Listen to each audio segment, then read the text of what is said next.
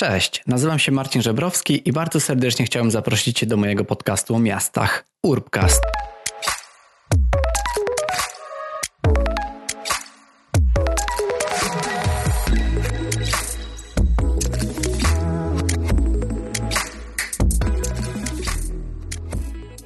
Cześć, witajcie w najnowszym odcinku podcastu, do którego zaprosiłem Brunona Odolczyka, czyli aktywnego mieszkańca Warszawy, pracownika Urzędu Miasta Stołecznego Warszawa, współpracownika Fundacji Blisko, a także asystenta posła na Sejm RP Bartłomieja Sienkiewicza. I z Brunonem porozmawialiśmy o tym, jak można wpływać na swoje miasto, odpowiedzialności za przestrzeń i o tym, jak zmienia się perspektywa, kiedy z takiego społecznika, mieszkańca, aktywisty zmienia się tą perspektywę jako pracownik urzędu i zaczyna się już pracę w miejskim ratuszu, gdzie ma się przed sobą zupełnie inne wyzwania, i no ta struktura też wygląda, struktura organizacyjna wygląda zupełnie inaczej. No a także porozmawialiśmy o, o tym, jak wygląda mieszkalnictwo w Warszawie, jakie Warszawa ma pozytywy, negatywy, czy jakieś wyzwania, z którymi powinna w przyszłości pracować, czego Warszawa może się nauczyć od innych miast, ale też w jaki sposób możemy czerpać taką wiedzę, rozwiązania i projekty z innych miast i w jaki sposób wdrażać je w Warszawie. Więc zapraszam Was na naszą rozmowę.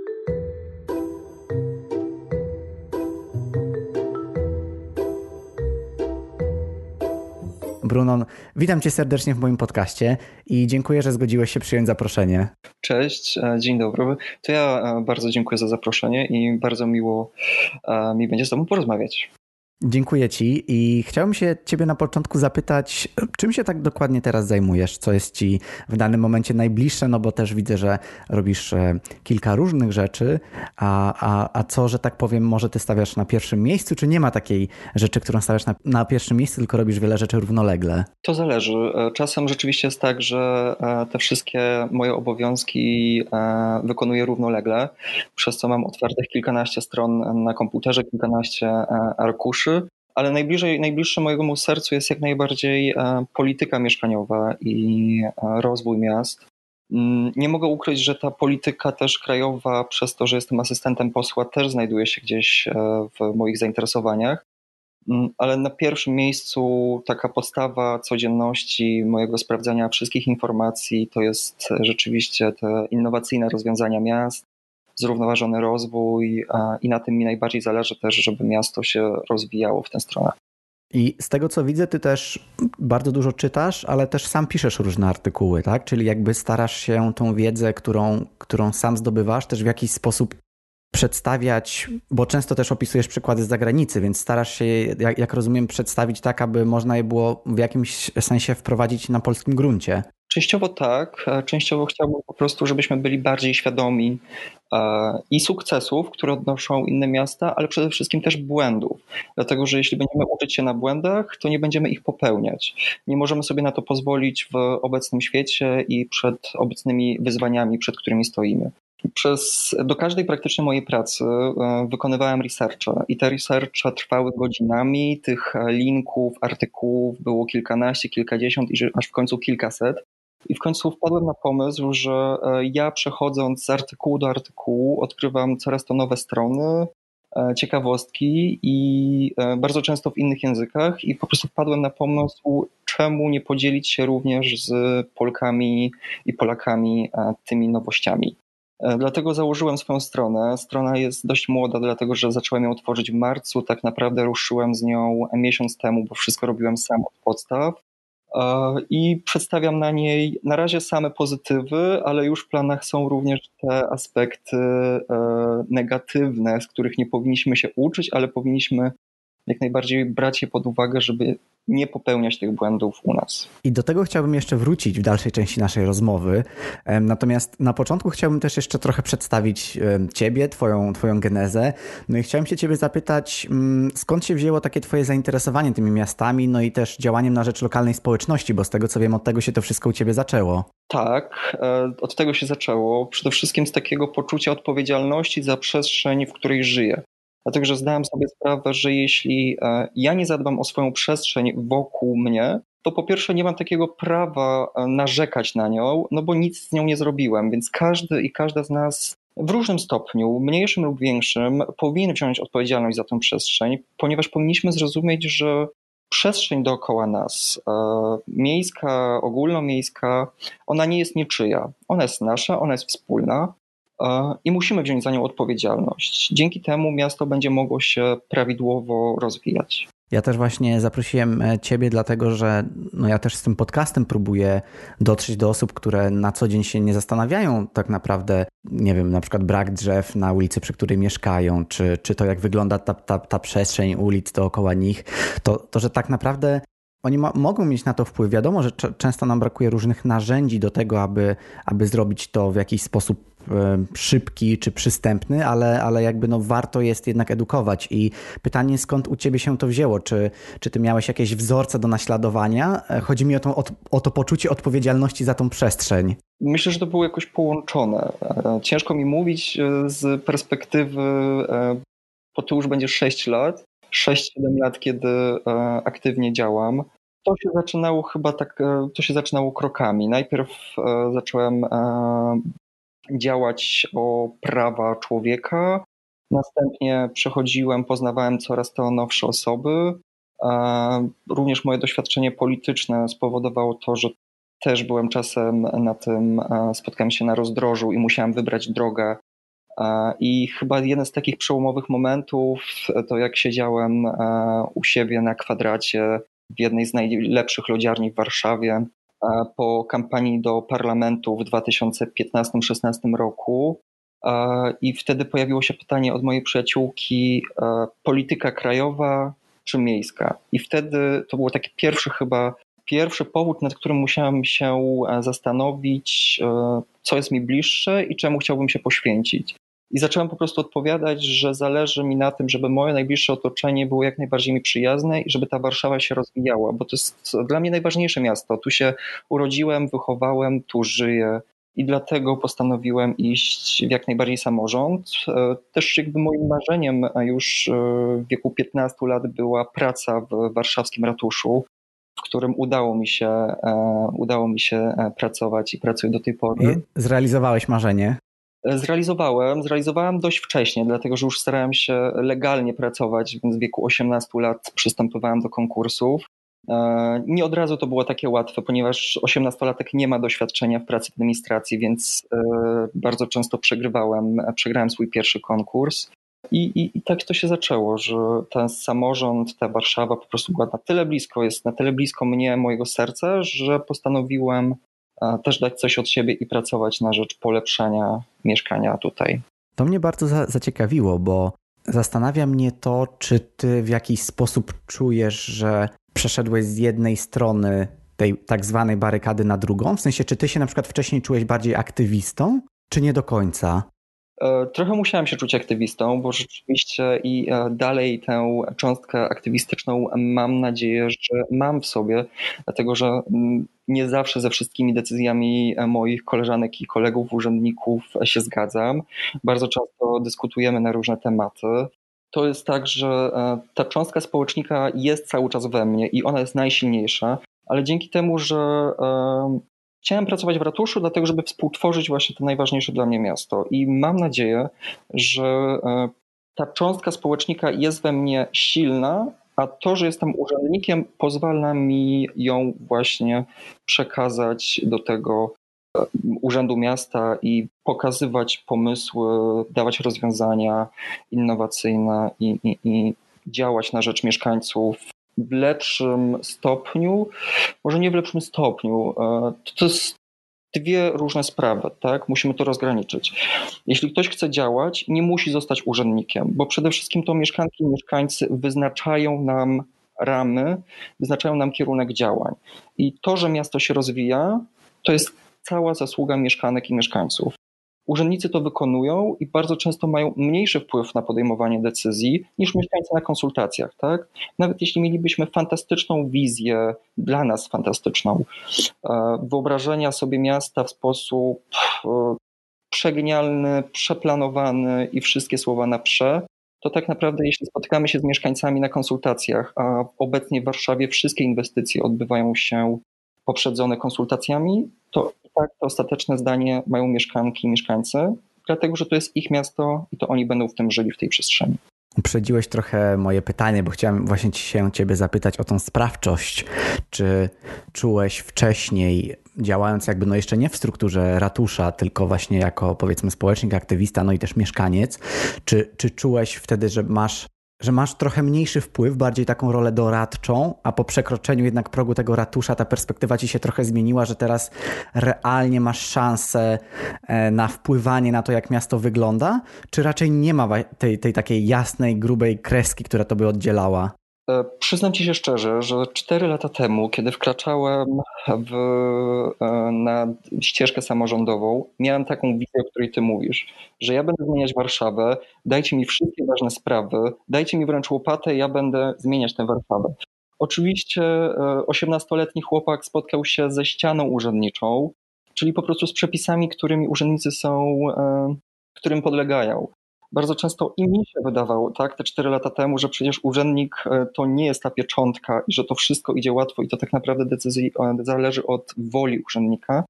No niestety tak nie jest, tak. Jesteśmy jednak zobowiązani konkursami, jesteśmy zobowiązani przepisami, tą drogą e, legislacyjną, nazwijmy to tak. E, I to nie jest tak wszystko pięknie, że pomyślę, że tak naprawdę jeśli coś utknęło, to to jest wina urzędnika. E, oczywiście wola urzędnika przyspieszenia drogi jest ważna, ale jesteśmy zobowiązani tymi wszystkimi przepisami i bardzo często to nie zależy od, e, od nas, tak? No właśnie, też tutaj chodziło mi trochę o tą, o tą biurokrację, jakby no jest ona w pewien sensie wymuszona, tak? No bo jednak ratusz, urząd e, miasta wymaga pewnych struktur i, i pytanie, czy, czy te struktury, w które, w które się włączyłeś w jakiś sposób zaczynając pracę w ratuszu, czy one em, cię na początku jakoś nie przeraziły, nie zniechęciły też do takiego działania, bo pomyślałeś sobie, że no kurczę, teraz rzeczywiście na pewne kroki, na jakieś nawet proste działania po prostu potrzebne jest więcej czasu, zanim zostanie to w jakiś sposób zatwierdzone. E, ja swoją karierę, e, jeśli można to tak nazwać, urzędniczą rozpocząłem od zakładu gospodarowania nieruchomościami w dzielnicy Praga Północ. To było przede wszystkim wyzwanie, dlatego że to bu- każda dzielnica jest wyjątkowa, każda ma swoją specyfikację. Praga Północ również się wyróżnia na tym tle, dlatego że jest historyczną dzielnicą, ma indywidualne wymagania. I w tym momencie rzeczywiście spotkałem się przede wszystkim z nowymi zagadnieniami, takimi jak brak toalet albo jedna toaleta na piętro czy pół piętra. I rzeczywiście chciałem wiedzieć, czemu to jest niemożliwe do zrealizowania, czemu nie możemy po prostu wejść do tych wszystkich mieszkań, zrobić to i koniec, kropka, podnieść ten poziom mieszkalnictwa. Robiliśmy to, robiliśmy. Ja tam pracowałem przez 13 miesięcy. Sukcesywnie e, zakład gospodarowania remontował pustostany, remontował mieszkania. Na tym terenie pierwszy raz spotkałem się um, jako w pracy z zagadnieniem rewitalizacji i to się działo, tak? Więc też nie można powiedzieć tak, że to się nie dzieje, bo to się odbywa, to się remontuje, to się modernizuje, ale to musiało przejść swoją drogę. Mm, prosty przykład. Do modernizacji kamienic były przeznaczonych ich pewna ilość, ale ten cały proces, czyli zgłoszenie się do konkursu ekip budowlanych, wyłonienie jak najbardziej oczywiście korzystnej, ponieważ to są publiczne pieniądze, z których każdy jest rozliczany, e, nie mogło spowodować to, żebyśmy sobie wybrali jak dowolną ofertę. Tak? Jeśli kamieni, na, na modernizację kamienicy został przeznaczony budżet wysokości X, a do konkursu stanęły firmy, które e, zgłosiły ten budżet w wysokości 8-10x. My nie możemy ich wybrać. I dlatego jest to takie spotkanie, że my naprawdę chcemy. Nie spotkałem się z taką niechęcią urzędników, e, a wręcz czym wyżej, bo pracowałem w różnych jednostkach, w różnych biurach, czym wyżej, to zauważyłem, że jest jeszcze większa energia, jeszcze większa takiej chęć do zmian i więcej pomysłów.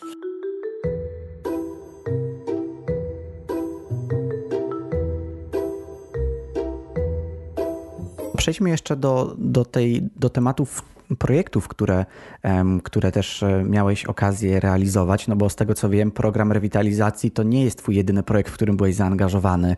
Jakbyś mógł jeszcze podzielić się tym, w jakich innych projektach zbierałeś to swoje doświadczenie? Jeśli chodzi o projekty miejskie, to tak naprawdę rozpocząłem od liceum. Wtedy przeprowadzałem konsultacje dla mojego dzielnicowego domu kultury kadr, który właśnie zmieniał swoją siedzibę i tak naprawdę można to nazwać z historycznego baraku, w którym się znajdował na, nad bazarkiem zamienił się w fantastyczną siedzibę, w której jednocześnie może się odbywać kilkadziesiąt, jak nie kilkaset e, zajęć w nowoczesnej, e, w nowoczesnej siedzibie. I wtedy przeprowadzałem właśnie konsultacje, co mi pozwoliło spotkać się z, właśnie z moimi sąsiadami, sąsiadkami, e, z którymi rozmawiałem długie godziny i zdarzało mi się, że bardzo często po konsultacjach zakończonych również gdzieś musiałem tam zostać i bardzo chciałem kontynuować te rozmowy. E, ale tak naprawdę już taka ścieżka samorządowa rozpoczęła się od e, strategii miasta stołecznego Warszawy, czyli Warszawa 2030, w których brałem udział w konsultacjach, panelach i debatach.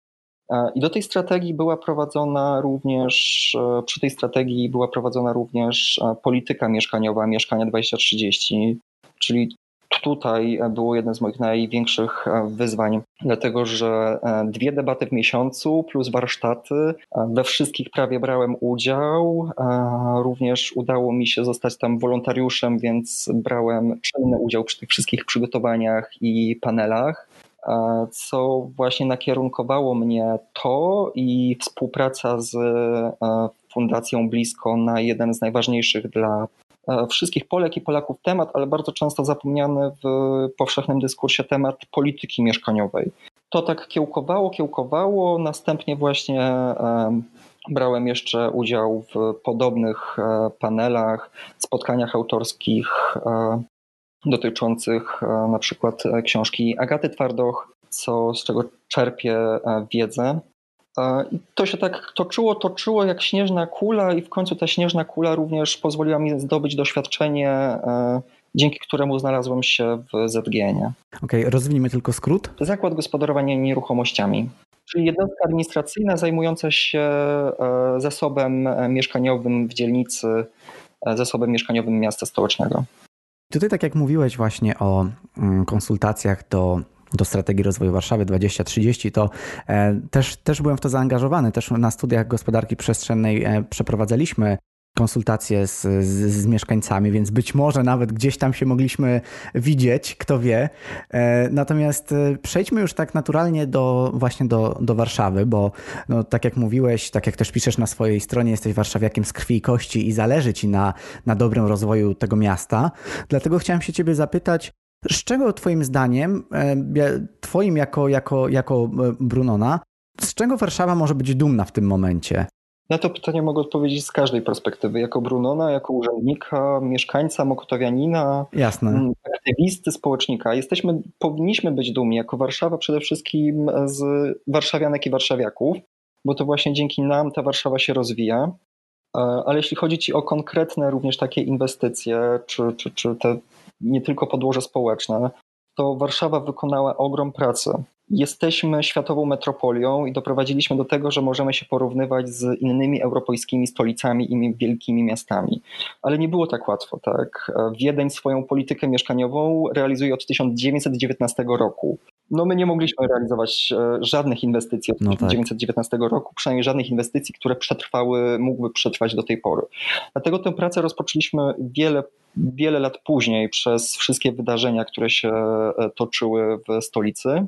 Ale osiągnęliśmy ogromny sukces, dlatego że rozwinęliśmy miasto, do którego przyjeżdża miliony osób, w których toczą się fantastyczne e, przedsięwzięcia, inwestycje. Tak? Mamy siedzibę Google, mamy e, rozwój budownictwa, branż. Wszystkie wielkie firmy chcą korzystać z tego statusu bycia w Warszawie. Ale jeśli chodzi, jeśli pytasz o konkretne inwestycje, to ich również można byłoby wymieniać i wymieniać. Przede wszystkim to jest transport. Warszawa ma jeden z naprawdę dobrych i rozwiniętych e, miejskich transportów publicznych. O tym też mówił e, Radek Ziembora, z którym rozmawiałem. Domyślam się, wielki fan, e, wielki tak. pasjonat transportu, transportu, więc nie będę mu kradł tematyki. Możemy z czego? Możemy być dumni z rowerów Veturilo, które działają świetnie, tak jak weszły, pokochały je warszawiacy i warszawianki. Warszawa rozwijała również miejski program dofinansowania in vitro, tak, wspierających rodziny. Mamy miejskie żłobki, które są darmowe dla wszystkich dzieci. Oprócz tego zieleń. 40% naszej, naszej stolicy to tereny zielone i na tym nie kończymy. Rozwijamy, modernizujemy parki w całej Warszawie. Jeśli chodzi jeszcze o tą zieleń, to tylko dodam, że ty w ogóle teraz jak rozmawiamy, no słuchacze nie będą ciebie widzieć. Ja mam, mam tą okazję ciebie teraz widzieć i widzę, że jesteś po prostu otoczony roślinami z każdej strony, po prostu ledwo cię widać.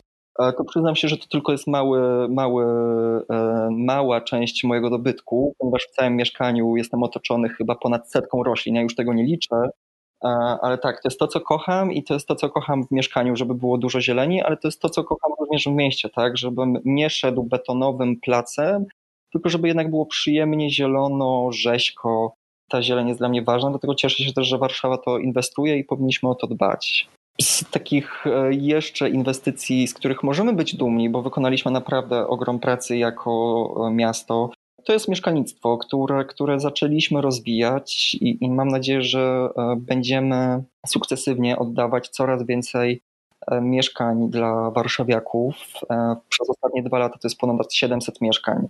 E, ale to też e, jest takim e, boomem mieszkaniowym, ponieważ rok 2019 ogólnie, nie tylko pod względem budownictwa miejskiego, ale w całej Polsce pod względem ilości stworzenia nowych mieszkań jest rekordowym od lat 70. Nigdy nie stworzyliśmy ponad 200 mieszkań w ciągu ostatnich czterech dekad, tak jak to jest datowane na 2019. I z czystym sercem mogę powiedzieć również, że możemy być dumni z rewitalizacji, która się odbywa, ponieważ to też jest ogrom pracy i przez, e, od początku programu zostało zmodernizowanych całkowicie ponad 40, 30 kamienic, prawie 40, ale ta liczba się zmienia z dnia na dzień, dlatego że codziennie jest modernizowanych kolejne kamienice, e, są podpisywane kolejne konkursy. Więc e, tak naprawdę możemy być dumni z tej ciężkiej pracy, którą, e, którą, którą wykonaliśmy jako, jako stolica.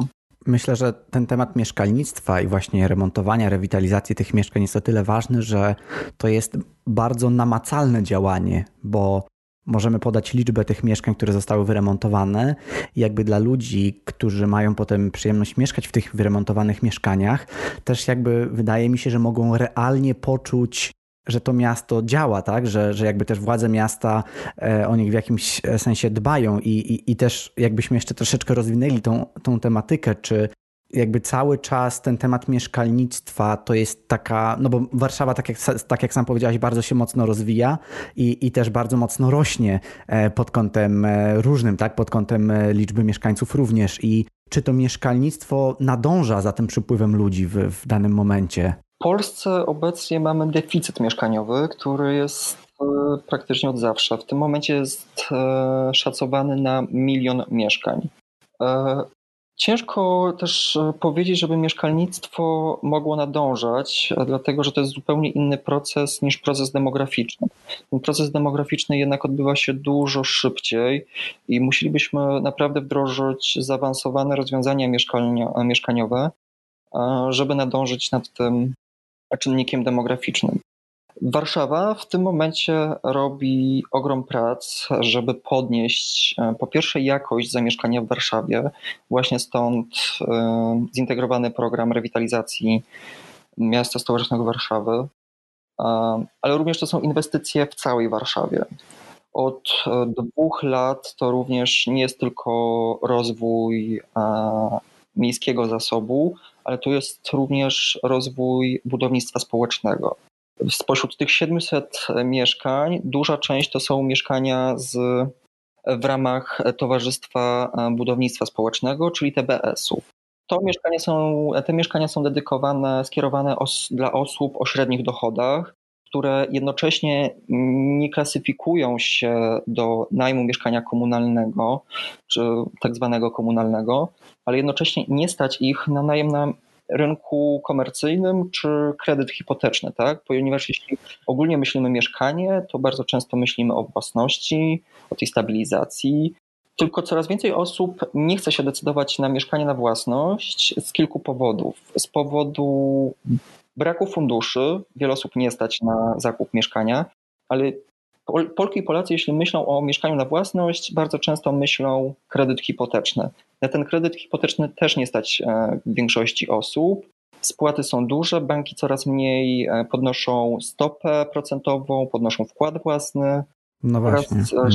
coraz niechętniej dają te kredyty, szczególnie w obecnej sytuacji. E, więc rozwiązaniem może być najem, najem przemyślany o dostępnym mieszkalnictwie. I to właśnie rozwija Warszawa.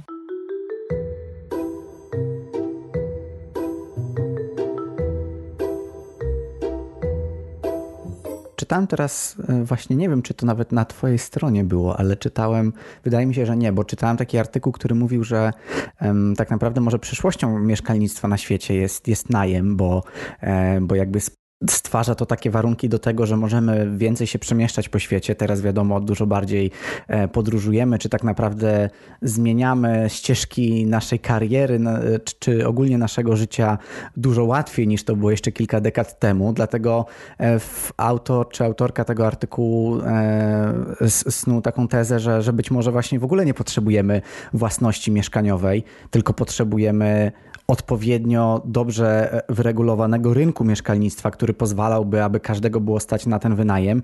Ale pytanie, jak ty do tego podchodzisz? Ja podchodzę do tego, że nie tylko w Warszawie, ale na całym świecie jest potrzebny ten rozwój e, zrównoważonej polityki mieszkaniowej i rozwój budownictwa społecznego. E, dlatego, że jest wiele e, miast na świecie, właśnie tak jak mówiłem na początku rozmowy, żeby uczyć się od nich, nie popełniać ich błędów. Jednym z nich jest Oslo.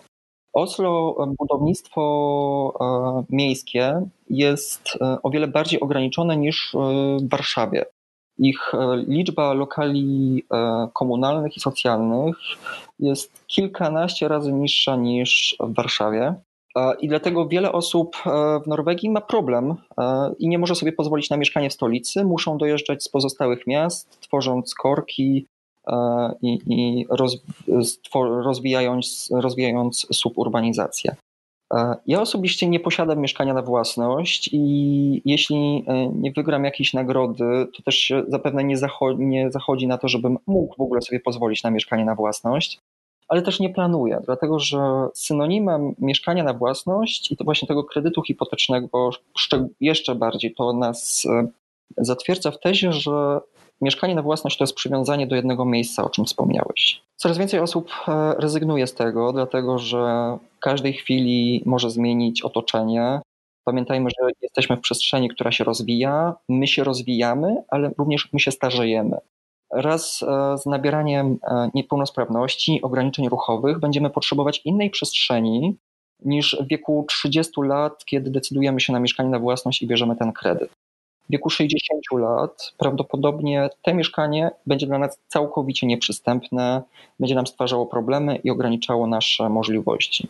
E, ja od początku, kiedy się usamodzielniłem, wyszedłem z rodzinnego domu, e, wynajmuję mieszkania e, i jestem skazany na rynek komercyjny, który odczuwam, jak funkcjonuje i że funkcjonuje coraz gorzej i ten wzrost cen się pojawia.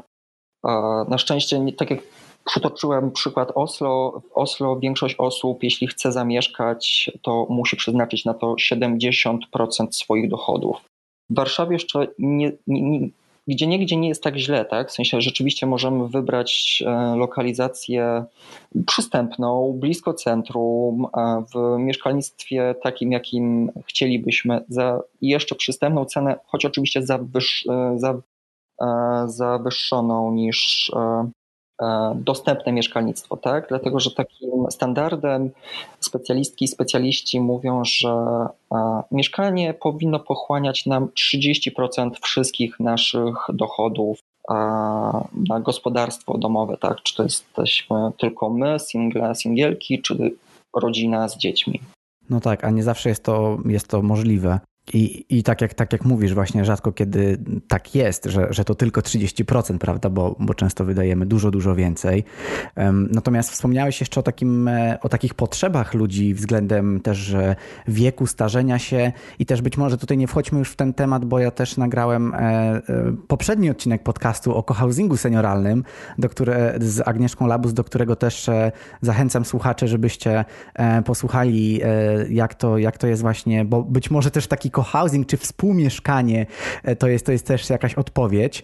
Natomiast chciałbym jeszcze poruszyć ten temat, o którym mówiłeś, czyli tego uczenia się od innych, ale też nie powielania błędów, bo e, ja też jestem jakby e, fanem takiego podejścia, że oczywiście uczmy się od innych, ale no ciężko jest przeszczepić jeden do jeden projekt z innego miasta, tak, z innego kraju, no bo jest tak dużo tych czynników warunkujących pewne rzeczy, no że nie da się tego zrobić.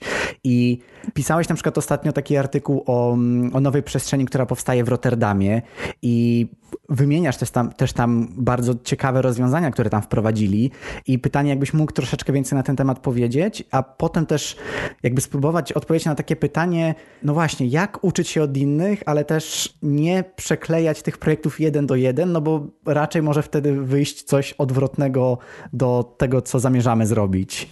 Tak, e, natrafiłem na zaplanowanie jednego z głównych e, e, placów centralnych e, Rotterdamu, który pomimo tego, że znajduje się kilometr od ścisłego centrum, to jego zaplanowanie nie spełnia oczekiwań mieszkanek i mieszkańców. Obecnie plac wygląda tak, że na środku jest wielka fontanna, a wokół wielka ulica. I tak naprawdę mieszkańcy nie mają żadnego dostępu do tej fontanny. Oczywiście się przemieszczają do niej, e, przedostają się i spędzają tam czas, ale spędzają czas wokół smogu, zanieczyszczeń i hałasu, które emitują e, e, te dwu- i trzypasmowe tam jezdnie. I to jest tyle. Pomimo tego, że w okolicy są budynki mieszkalne i budynki biurowe, tak naprawdę nie ma gdzie spędzać e, wolnego czasu, no chyba, że przemieścić się przez jedną z głównych ulic, e, już teraz tworzonej na bulwar i dostać się do centrum, ale bardzo wiele osób po pierwsze nie chce przemieszczać się nawet na taką odległość od swojego miejsca zamieszkania, bo chcą mieć blisko przestrzeń, której potrzebują. Z drugiej strony to są osoby, które pracują w okolicy i chcą spędzić, zjeść obiad również w ciągu tej swojej przerwy pracowniczej. Więc e, samorząd Rotterdamu doszedł do wniosku razem z organizacjami pozarządowymi, że trzeba coś zmienić i mam nadzieję, że w niedalekiej przyszłości, że pandemia tego w żaden sposób nie zahamuje, plac zostanie przebudowany, zostanie poszerzona strefa zamieszkania, ruch zostanie uspokojony, zostanie wprowadzona infrastruktura piesza i rowerowa, pojawi się dużo więcej zieleni okoliczne budynki, których jest trzy, z czego tylko jeden to jest budynek mieszkalny, a dwa to są e, biurowce, zostaną e, zamienione na całkowicie mieszkalne budynki z funkcjami również biurowymi, ale usługowymi w parterach. Czyli tak naprawdę z tej jednej przestrzeni zabetonowanej, która nie stwarza atrakcji dla mieszkańców i propozycji w usługach, pojawi się dostępna, zrównoważona przestrzeń zachęcająca mieszkanki i mieszkańców do spędzania wolnego czasu e, i umożliwiająca im codzienne funkcjonowanie.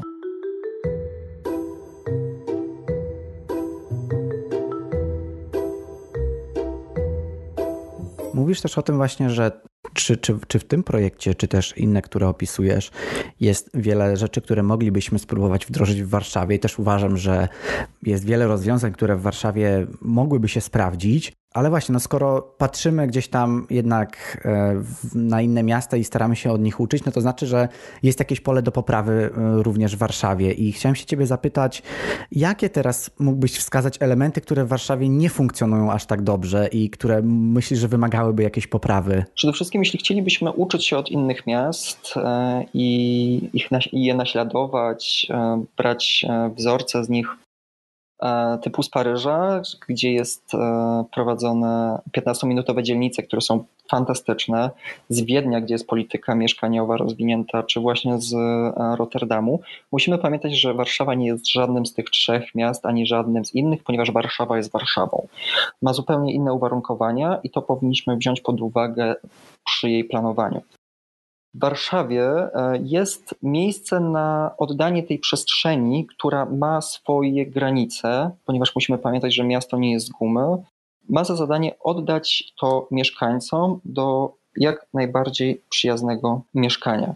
Warszawa jest, tak jak powtórzyłem, inwestycje, które teraz możemy obserwować i do których się przyzwyczailiśmy 100%, dlatego że nie wyobrażamy sobie Warszawy bez tego transportu publicznego, nie wyobrażamy już sobie jej bez drugiej linii metra, niedługo nie będziemy wyobrażać sobie przy, bez kolejnych inwestycji. To Warszawa, czyli miasto, to jest proces i jej rozwój będzie trwał, trwał i trwał i tak nigdy się nie zakończy.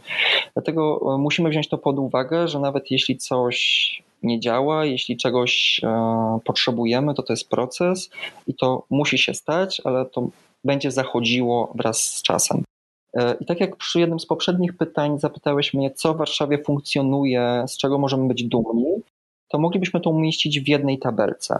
Po prawej stronie był właśnie ten przedmiot badań, który wymieniałem: transport, mieszkalnictwo, zieleń i tak dalej. Drugiej byłyby to, co wymieniłem, czyli pozytywne nasze odczucia i to, że się udało. A w trzeciej by wymienilibyśmy do tych samych przykładów dalszy rozwój. I zarówno to jest jak mieszkalnictwo, że potrzebujemy dalej mieszkań społecznych, potrzebujemy większości, większej ilości mieszkań dostępnych. Tak samo to jest transport że potrzebujemy większego transportu e, ekologicznego, dostępnego.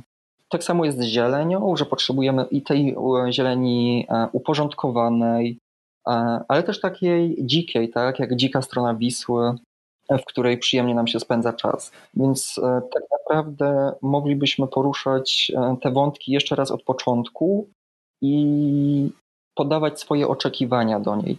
Ale jeśli mam konkretnie sprecyzować, co mi e, w obecnej e, chwili w Warszawie e, spędza sens z powiek i tak naprawdę chciałbym to zmienić, to jest to, co się dzieje, czyli na przykład podejście do przestrzeni. Wypracowaliśmy już jakiś, jakąś zmianę w stosunku do tego, ale powinniśmy wziąć jeszcze większą odpowiedzialność za to. Uchwała krajobrazowa, która została zakwestionowane, ale miasto stołeczne robi wszystko, żeby uporządkować przestrzeń miejską. E, również w ramach programu rewitalizacji przeprowadziliśmy zmianę kilkunastu szyldów praskich ulic, żeby jak najbardziej wprowadzić estetyzację miejskiej przestrzeni. Po prostu musimy zrozumieć, że ta przestrzeń, tak jak powiedziałem, ona nie jest gumy i tą przestrzenią powinniśmy się podzielić. Więc nie powinniśmy e, dawać oczekiwań co do nowych inwestycji, jeśli nie będziemy musieli z czegoś zrezygnować.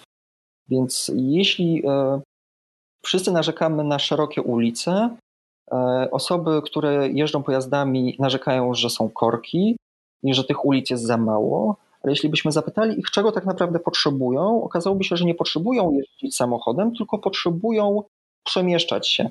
I powinniśmy właśnie rozwijać tę strefę, żeby umożliwić wszystkim mieszkańcom dalszy rozwój i podział tej przestrzeni bardzo sprawiedliwie. I nad tym powinniśmy pracować. Powiedziałeś, że Warszawa nie jest z gumy, ale czy mimo tego Warszawa jest miastem plastycznym? Czy jest podatna na takie zmiany i na jeszcze większy rozwój i też na wdrażanie pewnych rozwiązań z zagranicy? Tak, jak najbardziej, dlatego że Warszawa będzie się rozwijała i cały czas się rozwija, powstają nowe inwestycje, tylko musimy wziąć pod uwagę kilka czynników. Przede wszystkim wzrost demograficzny, który jest naszym wyzwaniem, przed którym stoimy. Drugi to jest e, zmiany klimatyczne. Więc obydwa te czynniki musimy wziąć pod uwagę przy planowaniu miasta, a przede wszystkim wziąć pod uwagę zdanie mieszkanek i mieszkańców. W Warszawie jak najbardziej jest miejsce na nowe inwestycje i tego oczekują mieszkańcy i mieszkanki. Wobec nowych inwestycji Warszawa nie będzie się rozwijała inwestując, powinniśmy, inwestując, planując, powinniśmy planować prawidłowo i jak najbardziej powinniśmy planować, zagospodarować obszary miejskie żeby nie tworzyć nawet propozycji do suburbanizacji, czyli rozlewania się miasta, dlatego że to jest błąd wielu miast na całym świecie, e, z którymi nie potrafią sobie poradzić. Ale jak najbardziej Warszawa wręcz czeka na te nowe inwestycje. I mam nadzieję, że wraz e, z oczywistym rozwojem transportu, bo to się wiąże z rozwojem inwestycji, będzie to robiła. Podsumowując te Twoje słowa i spinając to trochę taką klamrą, chciałbym się Ciebie jeszcze zapytać, co Tobie osobiście daje e, praca w ratuszu? Czy czujesz się spełniony, czy, czy tak jak wspominaliśmy, czy spełniasz swoje marzenie? Ja pracuję w tak, na tak wielu płaszczyznach, zarówno tym państwowym szczeblu, jak i samorządowym, jak i e, poza samorządowym, czyli w organizacjach, że tak naprawdę to mi powoduje, że na, każdym, na każdej z tych płaszczyzn mogę się spełniać dopiąć to jedną klamrę i, i współtworzyć to najważniejsze dla mnie miasto.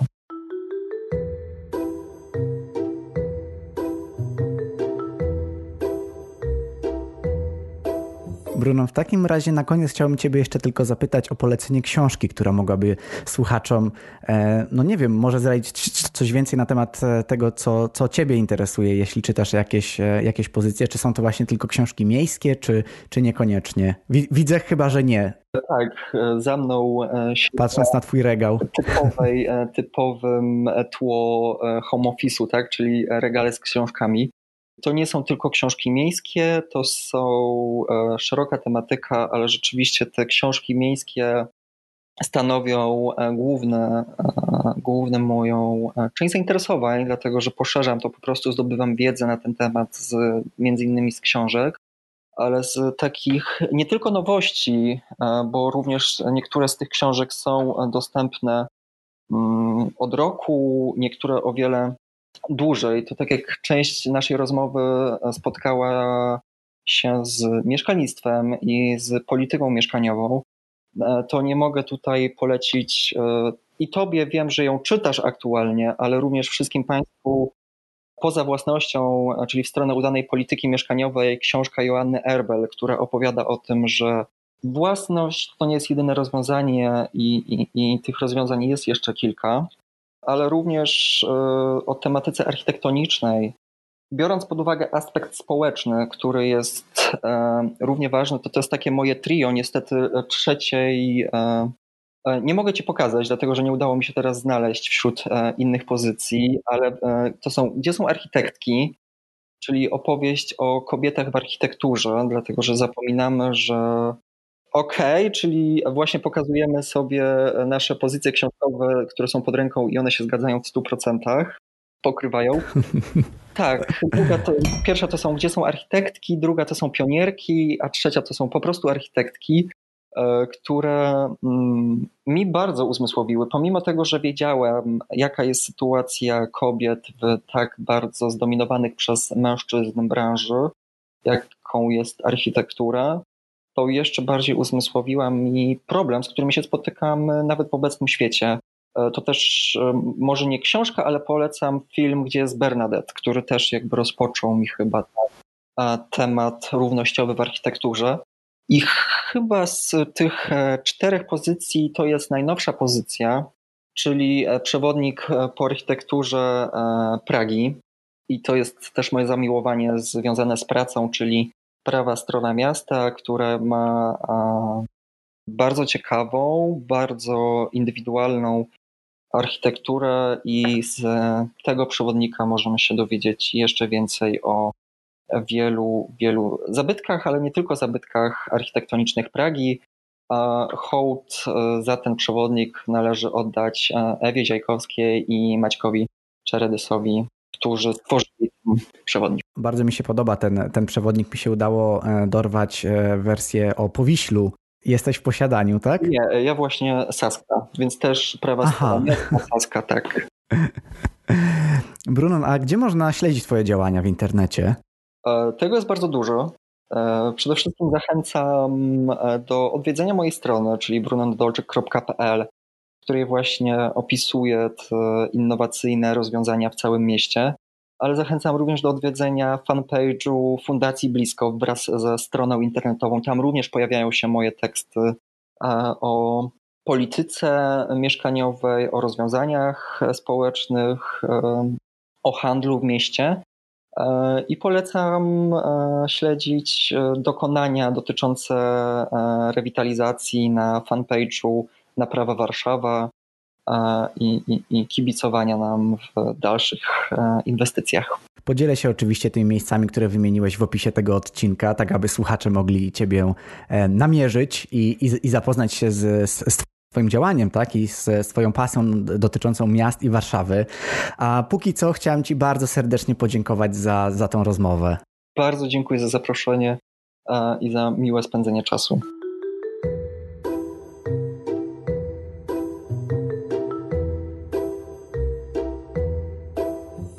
Dzięki wielkie za wysłuchanie naszej rozmowy z Brunonem i mam nadzieję, że dała Wam ona trochę, trochę szerszy obraz na to, jak wygląda praca e, w miejskim ratuszu, ale także jak zmienia się taka perspektywa w momencie, kiedy przestaje się być tym społecznikiem, czy po prostu mieszkańcem, a zaczyna się pracę w, w urzędzie miasta i jak ta perspektywa wpływa też na, na rozwój kariery.